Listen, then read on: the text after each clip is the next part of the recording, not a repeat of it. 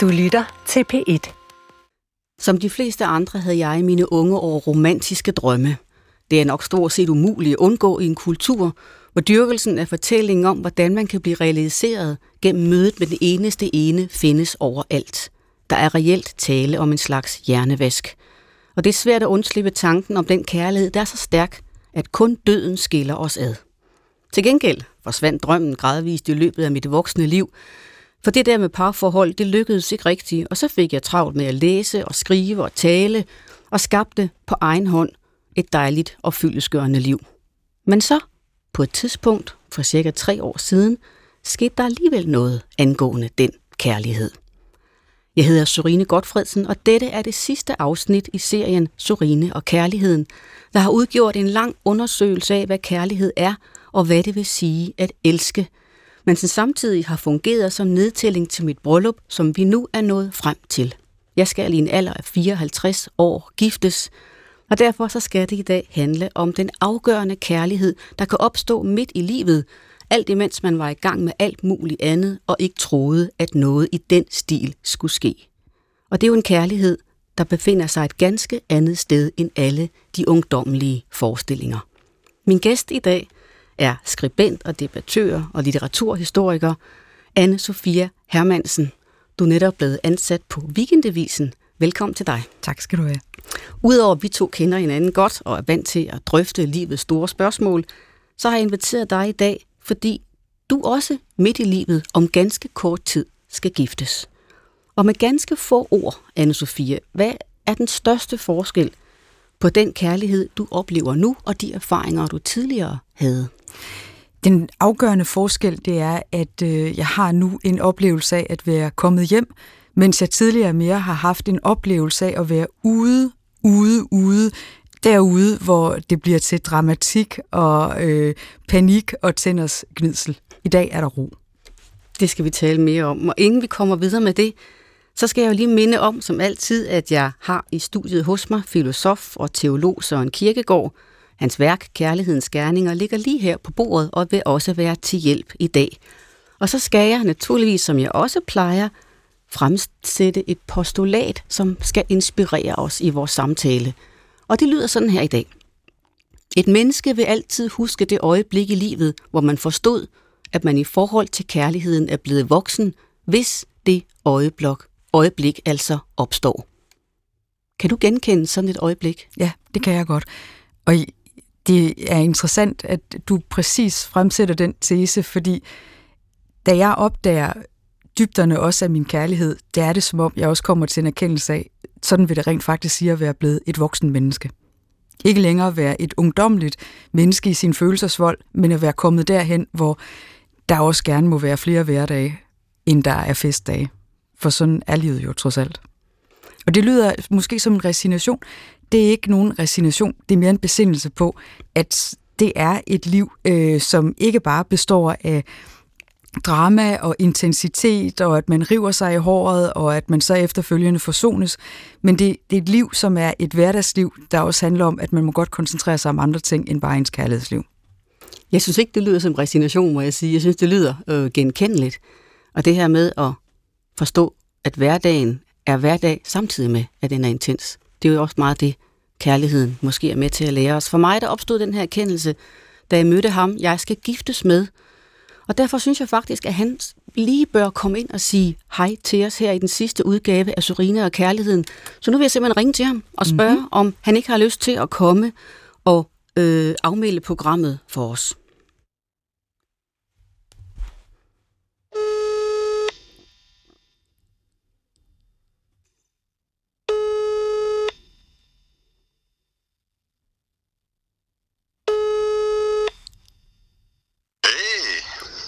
Hej.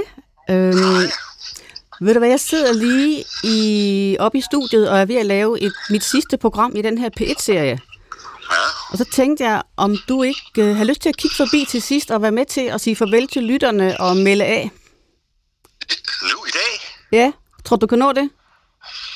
Ja, så er det altså, de afsted nu, ja. Jamen, jeg prøver. Det er godt. Vi ses herinde. Okay, vi ses. Godt, ja. Hej. Hej. Anne Sofia, vi skal høre lidt om din historie. Mm-hmm. Og øh, du havde som, som så mange andre mennesker, også mig, forestillinger om den eneste ene. Kan du ikke fortælle lidt om den, om de romantiske forestillinger, du havde, da du var helt ung? Jo, jeg har haft øh, stærke romantiske forestillinger, som har været præget både af finlitteraturen og populærkulturen. Øh, jeg husker, hvordan jeg har læst øh, Anne Karenina af Tolstoy og Stormfulde Højder af Emily Bronte, og har derigennem været farvet af den øh, meget dramatiske fortælling, som jo fremføres af, at kærligheden det er den komplicerede fortælling.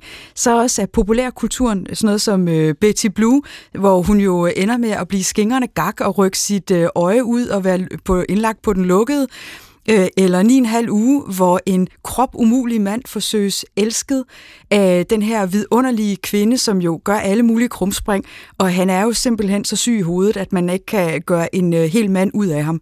Jeg tror, jeg har været farvet af de her fortællinger til at tænke, at den dybe, ægte kærlighed er den lidenskabelige, komplicerede kærlighed, og hvis det er sådan, at den er lidt ulykkelig, så bliver den nok endnu større. Og hvad var, hvad var din idé om den lykke, der også skulle være i det? For hvis alt var drama og, og, øh, og sådan øh, ulykke, hvad var lykken så? Det er et godt spørgsmål, for jeg tror egentlig ikke, at mine forestillinger om lykken har været indlejret i mine kærlighedsforestillinger.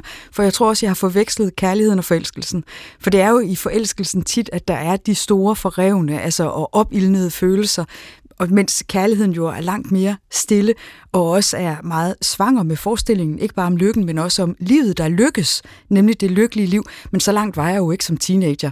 Der sidder jeg jo heller ikke og tænker på pension og udkuverter og den slags, så det handlede bare om at give den gas. Men, men de der øh, øh, inspirationen fra romaner og fra populærkulturen, tror du egentlig, at det, at det er der, vi har forestillingerne fra, eller har vi dem også øh, sådan helt sjæleligt indeni?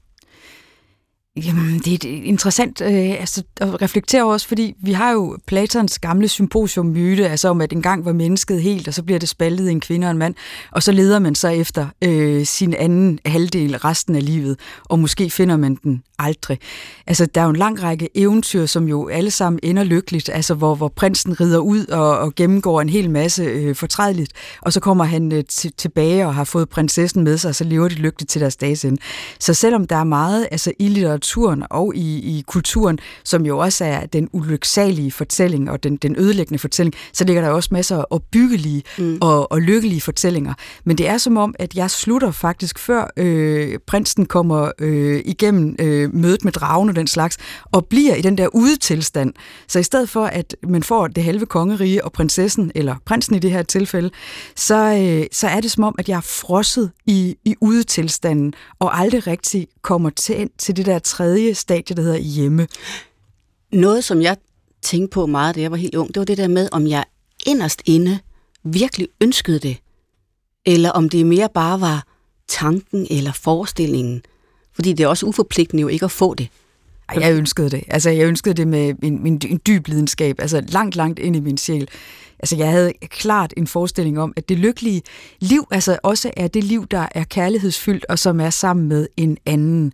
Altså, den, selvom jeg jo ikke specifikt har haft tanker om lykken, og hvor i består det vellykkede liv, så har jeg alligevel haft en forestilling om, at livet er ikke alene livet er sammen med en anden, og livet altså, handler også om at finde den her anden.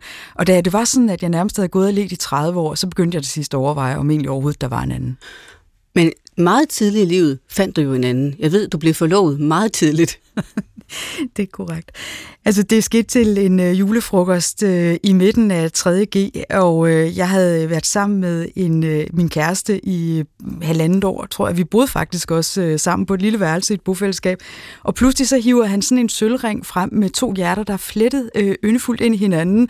Og så spørger han om, han frier til mig, vil du ikke gifte dig med mig? Og der sidder 40 mennesker omkring os, og det er jo ikke der, jeg så knuser hans hjerte og siger, øh, nej, jeg ønsker ikke at blive øh, gift med dig. Så jeg siger bare, ja. Mm.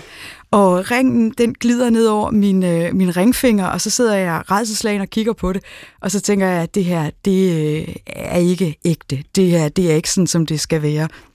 Og det blev så også en meget kort forlovelse, men hallo, altså jeg er fra provinsen, jeg er fra Jylland, så at man kan blive så overrasket over, at folk ikke bliver ringforlovet i en alder af 17, det var altså dengang i 80'erne mere eller mindre normalt. Jeg er også fra Jylland. Jeg vil have reageret, tror jeg, nogenlunde ligesom dig. Men hvordan, øh, da du så skulle fortælle ham, det skal vi ikke det her, så var det vel også din egen drøm, der på en eller anden måde bristede der? Ja, sandheden var jo faktisk, at jeg allerede i, i tankerne og med mit hjerte og mine følelser var i vild flugt og for længst var, var på vej videre. Altså, men, men er jo totalt troløs. Jeg var i hvert fald altså, som et ungt menneske, som en teenager, der hele tiden er på udkig, også efter det næste kærlighedsfix. Men selvfølgelig tager jeg mig tiden til også at have en, en samtale med ham om, at det her forhold, det ikke er vejet. Og jeg har faktisk efterfølgende tænkt på ham igen og igen, og også øh, set, om jeg kunne finde ham på sociale medier, for også at finde ud af, hvordan har det formet hans liv. At få så eftertrykkeligt et knust hjerte, mm. så tidligt i livet, det er jo et kærlighedstab. Altså, det er jo en, en voldsom erfaring, altså også for, for en ung sjæl, og det påførte jeg ham. Men Hvordan jeg må indrømme, jeg tænkte faktisk ikke så, så inderligt og dybt over det. Jeg var på vej videre til den næste fest, den næste forelskelse, det næste fix. Lige øh, før, da du sagde, at du var øh, påvirket af populærkulturen og litteraturen, så tænkte jeg på, at du nævnte stormfulde højder. Og jeg vil lige citere et sted for dig, fordi nu vil jeg prøve at indkredse, hvad det var, du ledte efter, anne Sofia, da du fortsatte efter det her kærlighedsfix. Og det var den her berømte roman, skrevet af Emily Bronte, om Catherine og Heathcliff, der møder hinanden som børn og kommer til at hænge ubrydeligt sammen. De bliver aldrig gift. Det er en sørgelig historie på mange måder, men de elsker hinanden. Og her prøver Catherine at fortælle sin barnepige Nelly, hvordan hun føler. Hun siger sådan her. Han skal aldrig få at vide, at jeg elsker ham, men det gør jeg. Ikke fordi han er så smuk, Nelly, men fordi han er mere mig, end jeg selv er. Hvad vores sjæle så end er skabt af, så er hans og min den samme sjæl. Du har jo nærmest symposierne igen, ikke? Altså Platons kærlighedsmyte om at være skabt af det samme stof.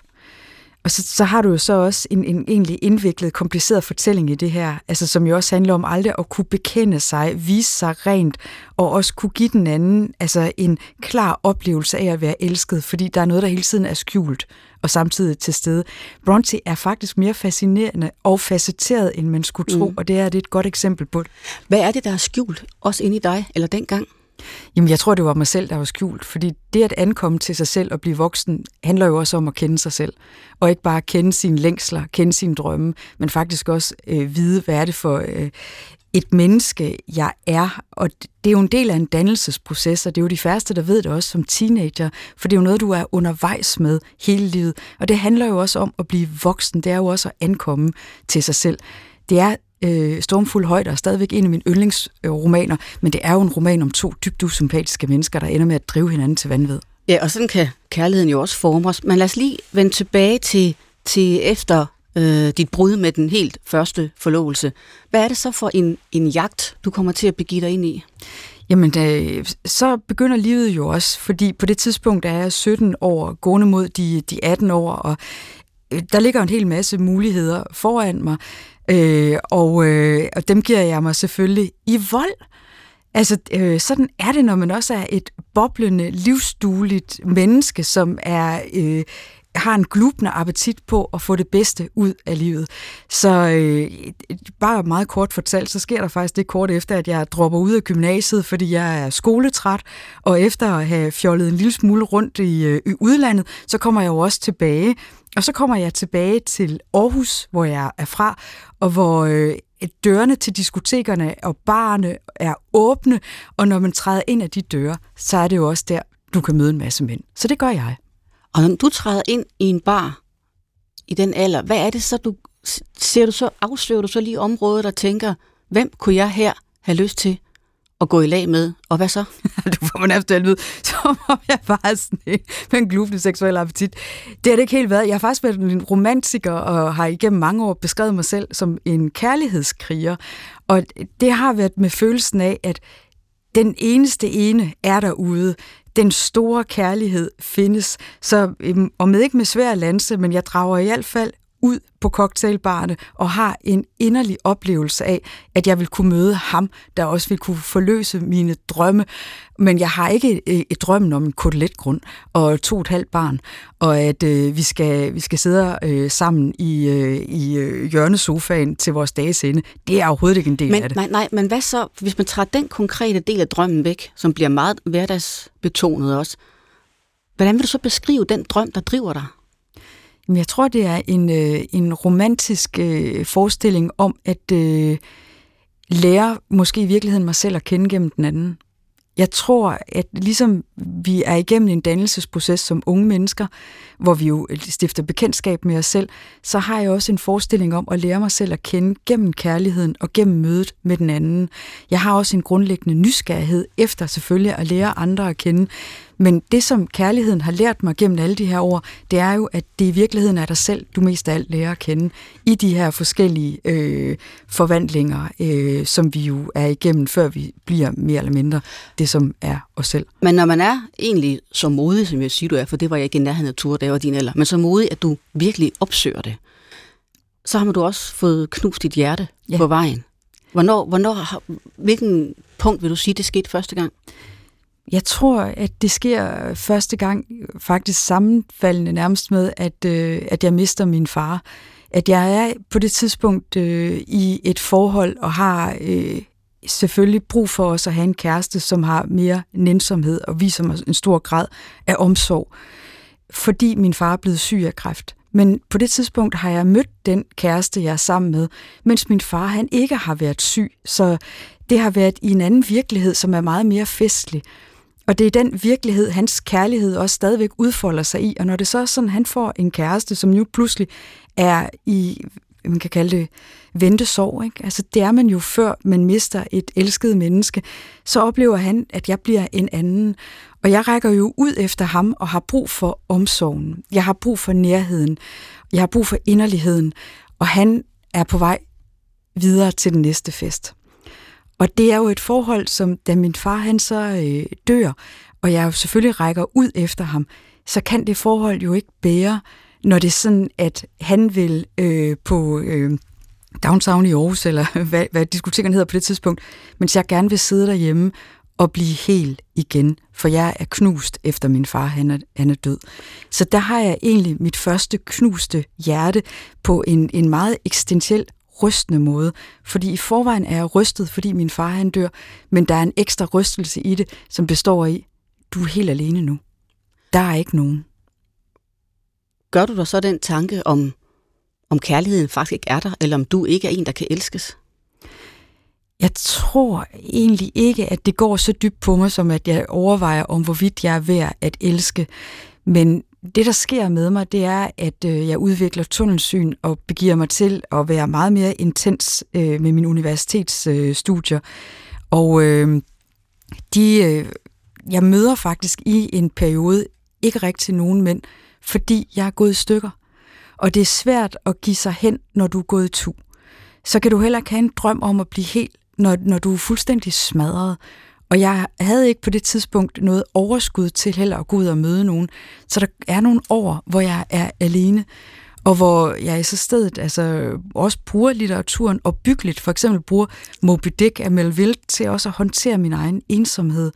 Så litteraturen kan jo både forvilde os, men den kan også føre os dybere ind i en forståelse af os selv. Men jeg er alene i nogle år, og der sidder jeg ikke og tænker, gid jeg møder en mand? Jo, kan godt være, at det har øh, ligget nede på bunden af min sjæl. Måske kunne det ske. Men faktum er, at jeg evner ikke på det tidspunkt, fordi sorgen er så dyb, og natten er så mørk, at drømme. Men på et tidspunkt, så drømmer du videre, eller så er der noget, der vågner igen. Og hvad er det så for en type mænd, du, øh, du kommer til at lære at kende?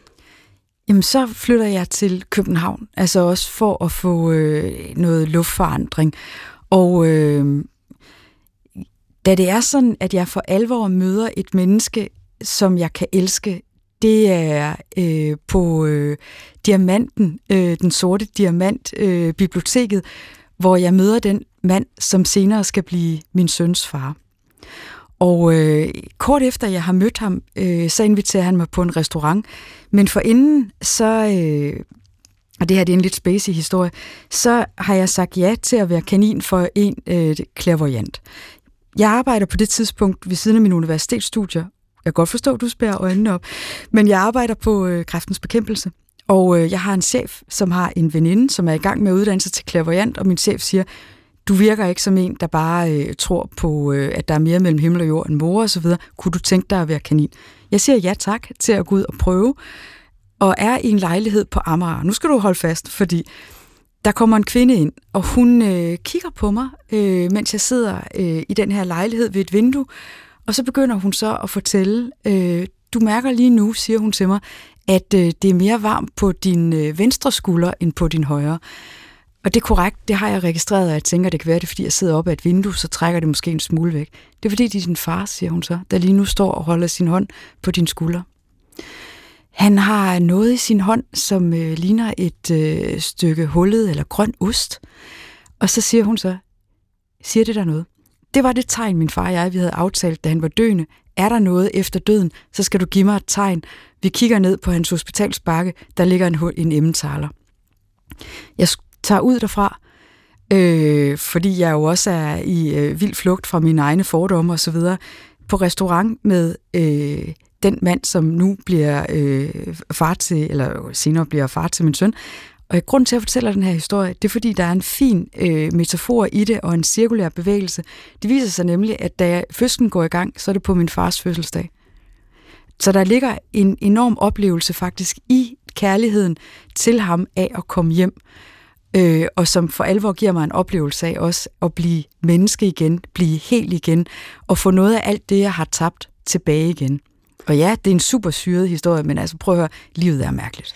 Ja, og jeg skulle være den sidste til at afvise ting, der ikke kan bevises. Så jeg vil nok sige, at øh, det er, det er en, en, en speciel historie. Er den med til, at, at du vinder dine drømme tilbage?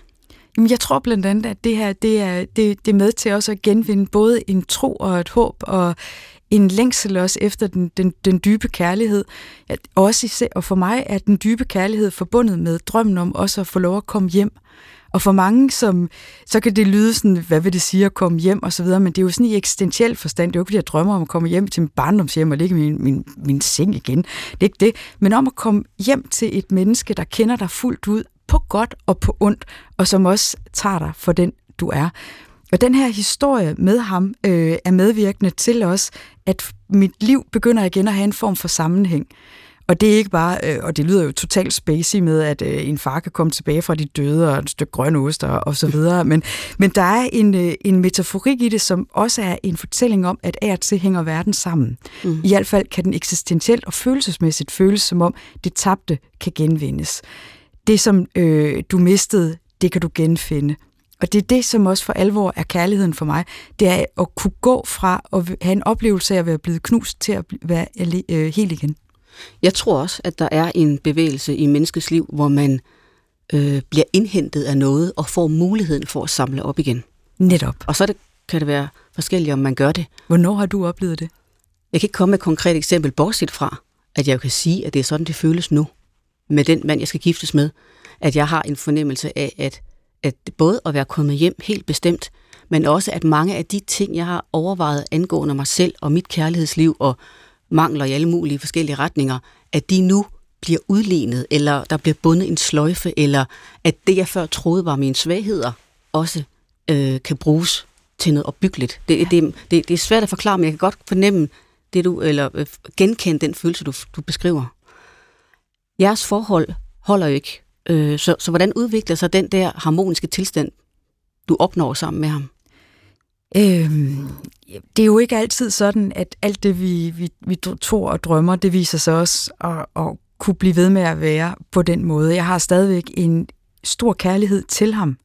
Vi har et barn sammen. Vi har stadig selvfølgelig også en, en kontakt til hinanden, ligesom jeg har en kontakt til hans, øh, hans familie. Men jeg må desværre sige, at det ender med lidt at gå ned i flammer, fordi jeg, jeg møder en anden og får rent ud sagt en stor følelsesmæssig hjerneblødning og øh, går ind og kaster en øh, dybhavsbombe, eller måske skulle man snarere sammenligne det med en granat, altså ind i alt det her skønne og fine og ægte og virkelige og øh, nulstiller det i løbet af meget, meget kort tid. Det er en af mit livs store fortrydelser. Det er ikke noget, der holder mig søvnløs, men det er, det er et af de tidspunkter, hvor jeg sådan har tænkt, ændrede jeg karakter overnight? Hvordan i alverden kunne det der egentlig opstå? Og så samtidig så tænker jeg, hvordan ender jeg i en situation, hvor jeg ikke er så følelsesmæssigt umoden en gang til, at jeg lærer mig i den grad rive med af min egen forelskelser. Du er nødt til at lige sætte to ord på, hvad det var for en hjerneblødning, der overmandede dig. Det er, at jeg møder en anden mand.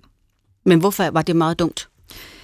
Det, det er dumt, at øh, kortvejet at lukke op for en følelsesmæssig øh, vildskab, uden også at koble fornuften en lille smule på og overveje, har det her egentlig en holdbarhed? Eller er det egentlig noget, der bedst øh, bare hører til på et værtshus øh, på Vesterbro en sen nattetime? Er der egentlig noget i det her, der er særligt opbyggeligt? Det, det i virkeligheden handlede om, det var, at øh, forholdet det udviklede sig ikke, så i stedet så må man jo enten sætte sig ned og forsøge at finde ud af, hvad gør vi herfra, eller også så må man gå hver til sit, mm. og så prøve at finde liv hver for sig, som også har en grad af, af ære. Altså, det er jo ikke en fed måde at gå, fordi man er utro. Jeg synes faktisk, det er pinligt. Men det gjorde jeg. Men i forhold til den følelse, du havde at komme hjem, da du mødte din søns far, og hele den her øh, oplevelse af at blive samlet op igen, hvor, hvor forsvandt det så hen? Men det forsvandt ikke, fordi det, jeg bevarede det i mit hjerte som et billede på kærligheden. Sådan er kærligheden, når den er ægte. Altså, det er den følelse, man skal sidde tilbage med. Det betyder ikke, at kærligheden altid var ved, men det, hvis man går ind i, hvad kærlighedens væsen er, så er det der, hvor du bliver mødt. Også når du fucker op. Også når du begår fejl. Altså også når du er, viser svaghed, når, når du bliver sårbar. Det, som jeg møder hos ham, det er den ægte kærlighed i forstanden, den fagnende, den rummende kærlighed, som ikke bare tager dig, altså øh, sådan som du ser ud øh, i dagtimerne, men også øh, interesserer sig for dig, sådan som du er sammenbøjet i nattetimerne, når du ikke kan sove. Skilte I nogenlunde som venner? Jeg vil sige, der gik lige noget tid, før vi fik øh, repareret relationen, så vi også kunne fortsætte med at, at, at se hinanden. Men det kan vi i dag. Nu ved jeg jo, Anne-Sophie, at du har været gift en gang. Kan du ikke... Øh, det var så lidt selvfølgelig længere hen i forløbet.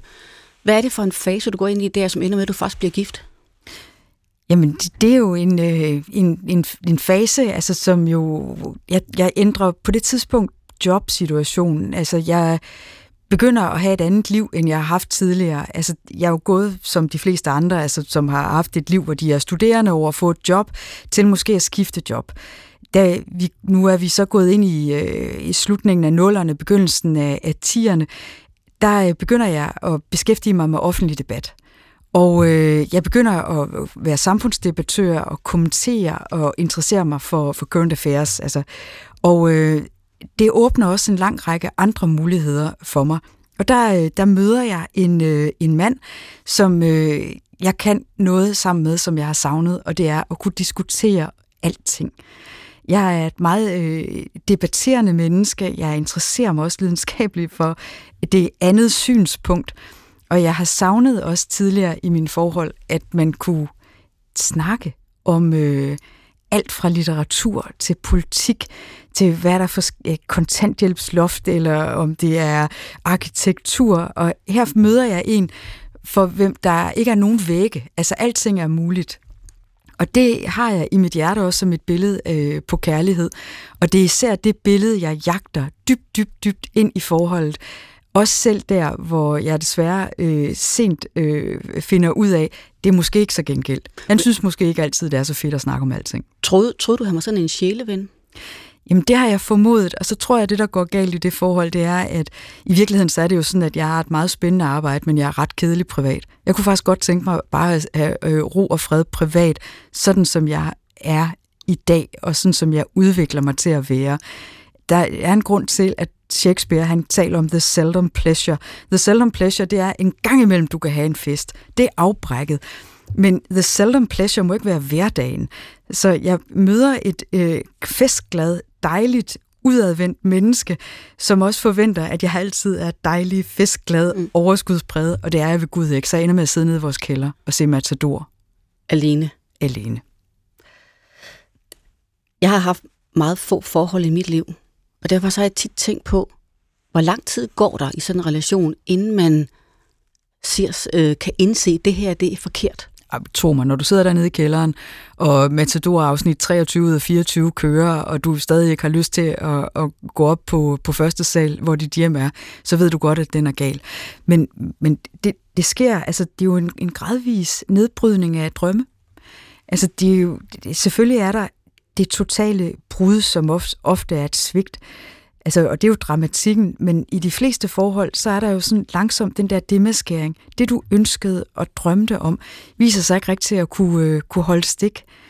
Og det handler ikke kun om, at vi alle sammen har fejl og mangler, og at øh, tingene slipper op, når det er sådan, du ikke længere er forelsket og begynder at se folk, som de virkelig er. Men at der begynder at være nogle grundlæggende konflikter, også omkring det, der er kerneværdier for dig. En kerneværdi for mig, det er også det her med, at man skal kunne have et intellektuelt samspil. Men en kerneværdi for mig er også det her med, selvom jeg jo selv desværre har, har, har været utro, at du skal have en loyalitet. Du bærer jo hele tiden dine egne erfaringer med dig, og også øh, dine egne fejl, og lærer jo så forhåbentlig af dem, og finder jo dybere og dybere ind til en form for kerne. Og jeg har jo fundet ud af, hvad er kerneværdier for mig? Og hvis det er sådan, at man er i et forhold, hvor man er nødt til at give afkald på nogle af de her kerneværdier, så er det jo så lige så stille, at øh, fundamentet begynder at smuldre. Men er det, øh, nu har du haft et par forhold her, hvor det er hvor dig, der har trukket dig i virkeligheden, eller har gemt dig i kælderen, eller har, øh, har reageret på noget, der ikke fungerede. Har du overvejet det der med, at det er, om du går fra noget, øh, uden at have prøvet det grundigt nok af, eller at du bare skal væk?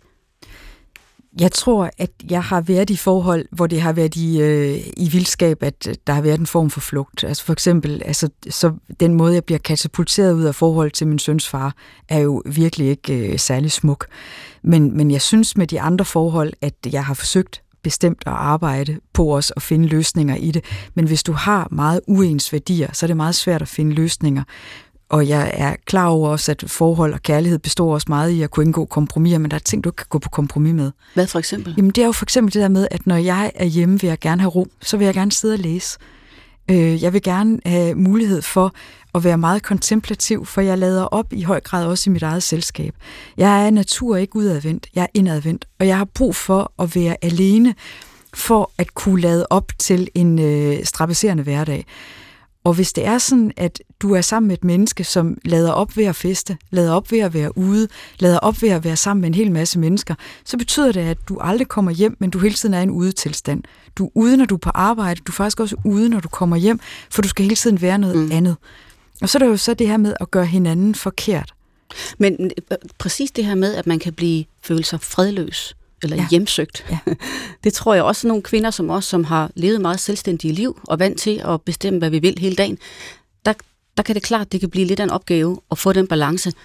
Nu skal du jo også giftes, anna Sofia, ligesom mig. Ja. Øhm, så du er sammen med en anden mand nu. Hvad er, hvorfor kan det lykkes nu, som det ikke har kunnet med de andre? Jeg er nødt til at sige, at jeg er snart 50 år, så når jeg nævner alle de her mænd, så er det jo altså ikke, fordi jeg bare har væltet mig rundt altså i det store orgastiske kærlighedshav. Altså, der, der er mange års levet kærlighedsliv i den her komprimerede fortælling. Det, der er forskellen nu, det er, øh, lad mig give et eksempel. Jeg øh, ser af til en øh, coach eller en psykolog, altså at diskutere sådan forskellige dilemmaer øh, med hende. Og på et tidspunkt lavede hun sådan noget, der hedder en Hogan-test. Altså det er en test, der også øh, viser, hvad har du for øh, potentiale, og hvad er der for ting i dit, øh, din, dit sind, dit temperament, du skal være opmærksom på, fordi det kan komme til at øh, deraile, altså det kan komme til at ødelægge noget af det, som egentlig er din væren eller essens, mm. hvis det er sådan, du lærer dit temperament til over. Jeg har for eksempel meget temperament. Da jeg har fået lavet den her test, og vi har gennemgået den, så går jeg hjem til min kæreste, og så viser jeg ham den, og så siger jeg, det er den, jeg er. Det ville jeg aldrig nogensinde have gjort tidligere, fordi rent ud sagt, altså jeg bongede jo totalt ud på alt fra arrogance til at være ekscentrisk, til at være kolerisk og alle mulige andre ting. Og det er jo noget, hvor jeg tidligere, ligesom en påfugl, holder sine fødder skjult, så man kan se de smukke fjer. Der har jeg nok tidligere haft lidt en tendens til at holde alle de her øh, sider skjult, som ikke var særlig smukke. Kærlighed for mig er også at kunne vise de her ting, og så blive modtaget. En ting er, at han har set det på skrift, hvordan du er. Også, ja. Han har set det i virkeligheden. Ja, den tror jeg godt, du kan regne med. Føles det forhold, du har nu, romantisk? Ja, øh, vi er, jo, ja nej, altså jeg er ikke nogen... Jo, jeg er en stor romantiker deri, at jeg tror på den store kærlighed. Men jeg er ikke øh, en dagligdags romantiker, som meget gerne vil have lys på bordet, mens vi kigger hinanden dybt i øjnene. Det kan jeg så helt at sige, det er han heller ikke. Så der passer vi jo sådan set rigtig godt sammen. Men vi har begge en, en forestilling om, at det her, det er for resten af livet. Det her, det har en, en ægthed, en intensitet, og har også i sig det her med, at man kan være sårbare, at man kan vise os de uskønne fjer. Altså man kan også eller vi kan fortælle hinanden også om det, vi har rundet af, som har været med til at forme vores sjæl på godt og på ondt. Og det handler jo netop, det er essensen af kærlighed, det er, at du skal kunne vise dig selv frem. Har du i den relation her sagt til dig selv, nu skal jeg med alt, hvad jeg har lært i mit liv indtil nu, selv sørge for, at noget går rigtig godt, og det skal vare resten af livet. Ja, og jeg kan forestille mig, at du gør det samme også. Mm. For eksempel samler jeg meget op på konflikter. Du spurgte lige før om, har du nu arbejdet nok på tingene, når der nu var problemer osv.? Og der siger jeg så, ja, det, det synes jeg, og jeg ser heller ikke på mine tidligere kærlighedsforhold med fortrydelse, og de, skulle, de varede nøjagtigt den tid, de skulle være her. Men det, jeg gør i dag, som er anderledes, det er for eksempel, når vi har konflikter, at prøve at lade være med at lade solen gå ned over øh, en, et, et dårligt skænderi, for eksempel. Og hvor jeg måske tidligere også har siddet der næret, blevet næret lidt ved øh, et negative følelser. Det handler simpelthen om at få det løst og komme videre. Jeg overgår ikke bruge tid på det længere. Da man var ung, kunne man godt have en følelse af, at hvis man ikke man kunne mærke kærligheden hele tiden, så kan det være, at den ikke var der, eller så kan det være, at det er dødt. Sådan tænker man jo ikke i vores alder. Der vil man jo snarere sige, det kan godt være, at jeg ikke føler, jeg elsker inderligt lige nu, men det er heller ikke sikkert, at jeg skal det. Nej. Kan du kende det? Ja, det kan jeg godt. Hvad siger du til dig selv, hvis du ikke kan mærke kærligheden? Jamen, jeg kan hele tiden mærke kærligheden, fordi jeg føler mig omsluttet af den. At jeg behøver ikke hele tiden at han skal ikke bevise sin kærlighed, for jeg føler mig elsket. Og at øh, det ikke er øh, stormfulde højder øh, om igen, det gør bestemt ikke noget. Tværtimod, øh, jeg tror simpelthen, jeg havde fået både diarré og en hjerneblødning, hvis det var sådan, jeg fortsat levede i sådan et, et bronze-univers, hvor følelserne skal være vilde og intensive og ulykkelige gerne også, for at være ægte.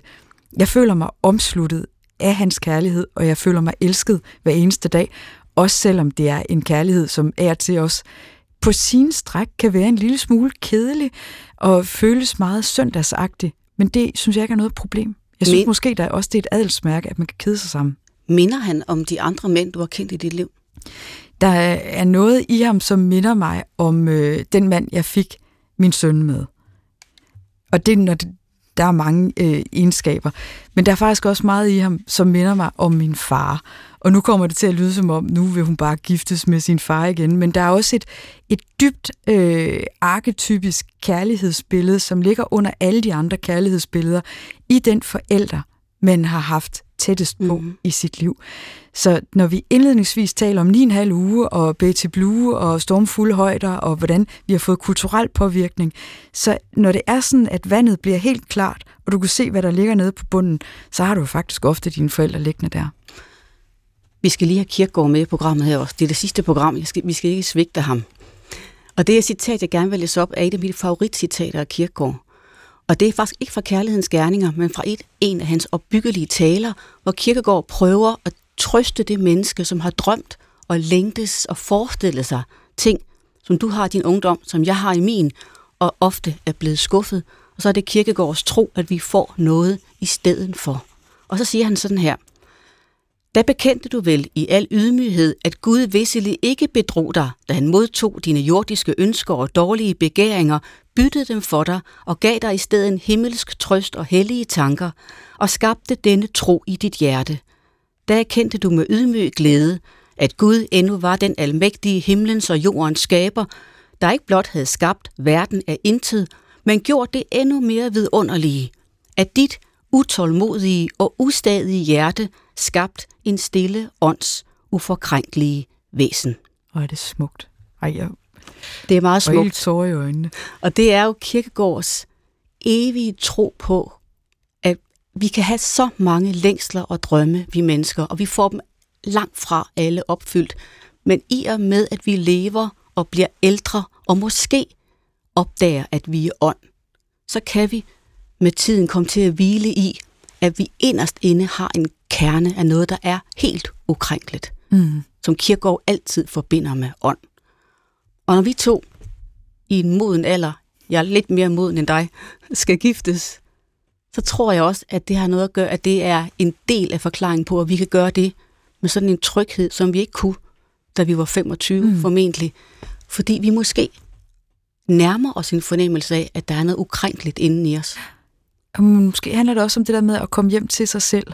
Altså, at det der med dannelsesprocessen, at man lige så stille undervejs kommer frem til, hvem man er, og hvad man også har at byde på i livet. Og også har en, en følelse, det er jo så en, en anden ting i det, som jo også må være en overvejelse hos dig, det er det her med, vi ved godt også, altså, at kærligheden er stor, kærligheden er enorm, men der er trods alt også ting omkring det, som er endnu større. Og du er jo præst, så jeg er klar over, hvad det er, du har også, som, som er omkring dig. Men det er jo også en, en oplevelse af, at, hvordan fanden skal man formulere det? Altså, at, øh, jamen, et, der er mere til livet end kærlighedslivet. Der er en, en større ånd end bare din egen ånd. Der er en større sammenhæng end bare den, du kan indlæse, dit, øh, eller den, som er i dit eget liv. Jeg tror, det handler om dybest set også, finde hjem, handler også om at finde sin plads. Altså om, at der er et sæde, der er en, en plads til dig. Øh, giver det mening? Det eller? giver mening, og jeg, jeg, jeg, er, jeg er stor tilhænger af den her grundholdning, der hedder, at ja, kærligheden er stor. Men hvis vi mennesker hele tiden måler vores liv og vores personlighed i lyset af, om vi kan mærke kærlighed nok, ja. om vi kan elske nok, bliver elsket nok, så kan man blive ved med at støde ind i frustration og skuffelse og alle mulige form for tomhed, fordi vi, som vi også indledt med, lever i en kultur, hvor det bliver mejslet ja. ud for os hele tiden, at det er det, der er altafgørende. Lige præcis. Og mange af de samtaler, du og jeg har haft, fordi vi jo har en, øh, en klub, hvor vi mødes, har jo også bragt mig frem til en dybere forståelse. Det er jo dig, der har fået mig til at genindmelde mig i Folkekirken, og har fået, givet mig også forståelsen af, jamen altså, det hele handler ikke om dig. Altså, der er noget omkring dig, som rent faktisk er større. Altså, og det er altså, måske også noget, der sker som en bevægelse i os, efterhånden som vi går gennem livet, og årene går, og sådan nogle ting, det er, et, der er altid noget, der er større. To, det store livsformål er ikke nødvendigvis den lidenskabelige kærlighed. Måske kan der være en dybere kærlighed, som også bare handler om at være til, hvor banalt den lyder, og være til i en sammenhæng, som måske også rækker ud over ens egen fatteevne. Taler du med din kæreste nu om, hvad kærlighed egentlig er? Ja, det gør vi også. Det taler vi også om.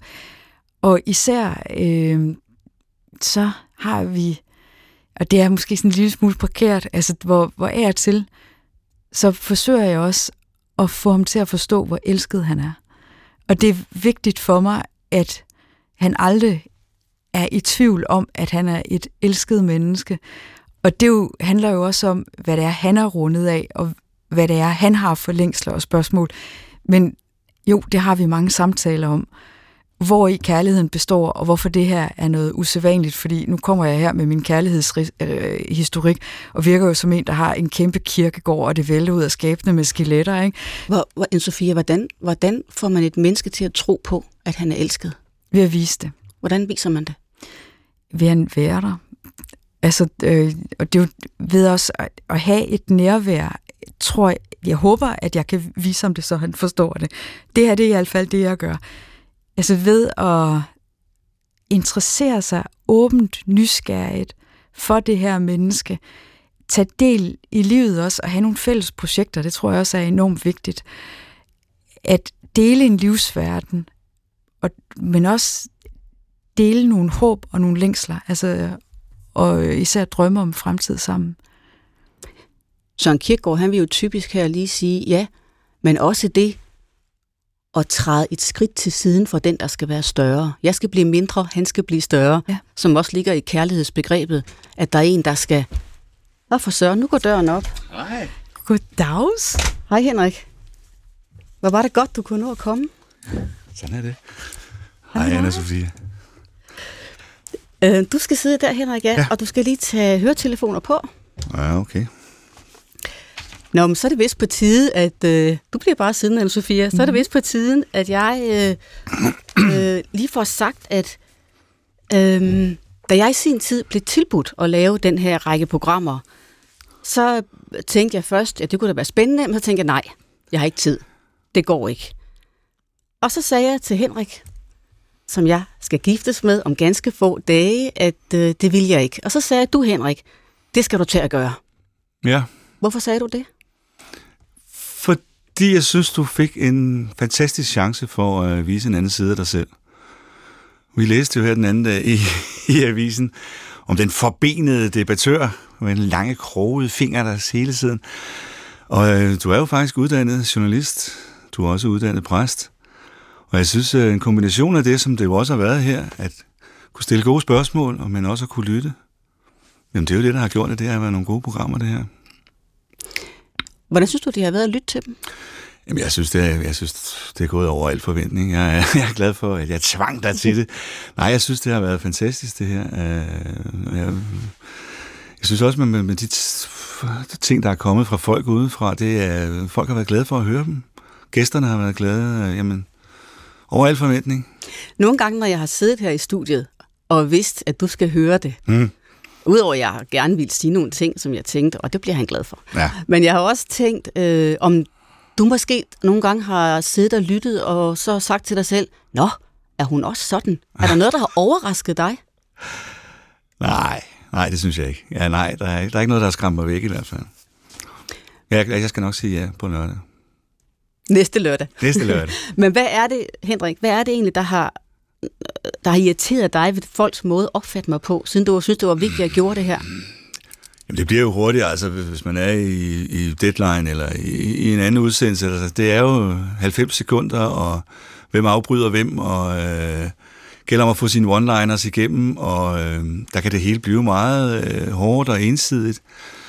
Og jeg synes jo, du har øh, den anden ting også, og det er jo det, der er lækkert ved det her program. Du har en hel time med en interessant gæst, og så kan man altså få, øh, få spurgt om nogle ordentlige ting, og man kan få lyttet og, og lært. Har du stadigvæk lyst til at blive gift med mig? ja, i den grad. Det har jeg, virkelig. Virkelig. Men jeg kan jo også spørge dig nu, har du øh, lært noget af de her udsendelser? Ja, det har jeg.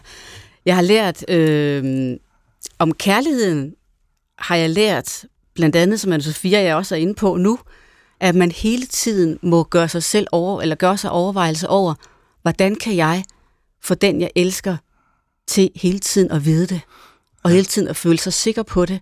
Og Pelle Dragsted, som jeg havde inde i et af programmerne, han talte jo meget om det der med at hele tiden kæmpe for, at den anden er glad.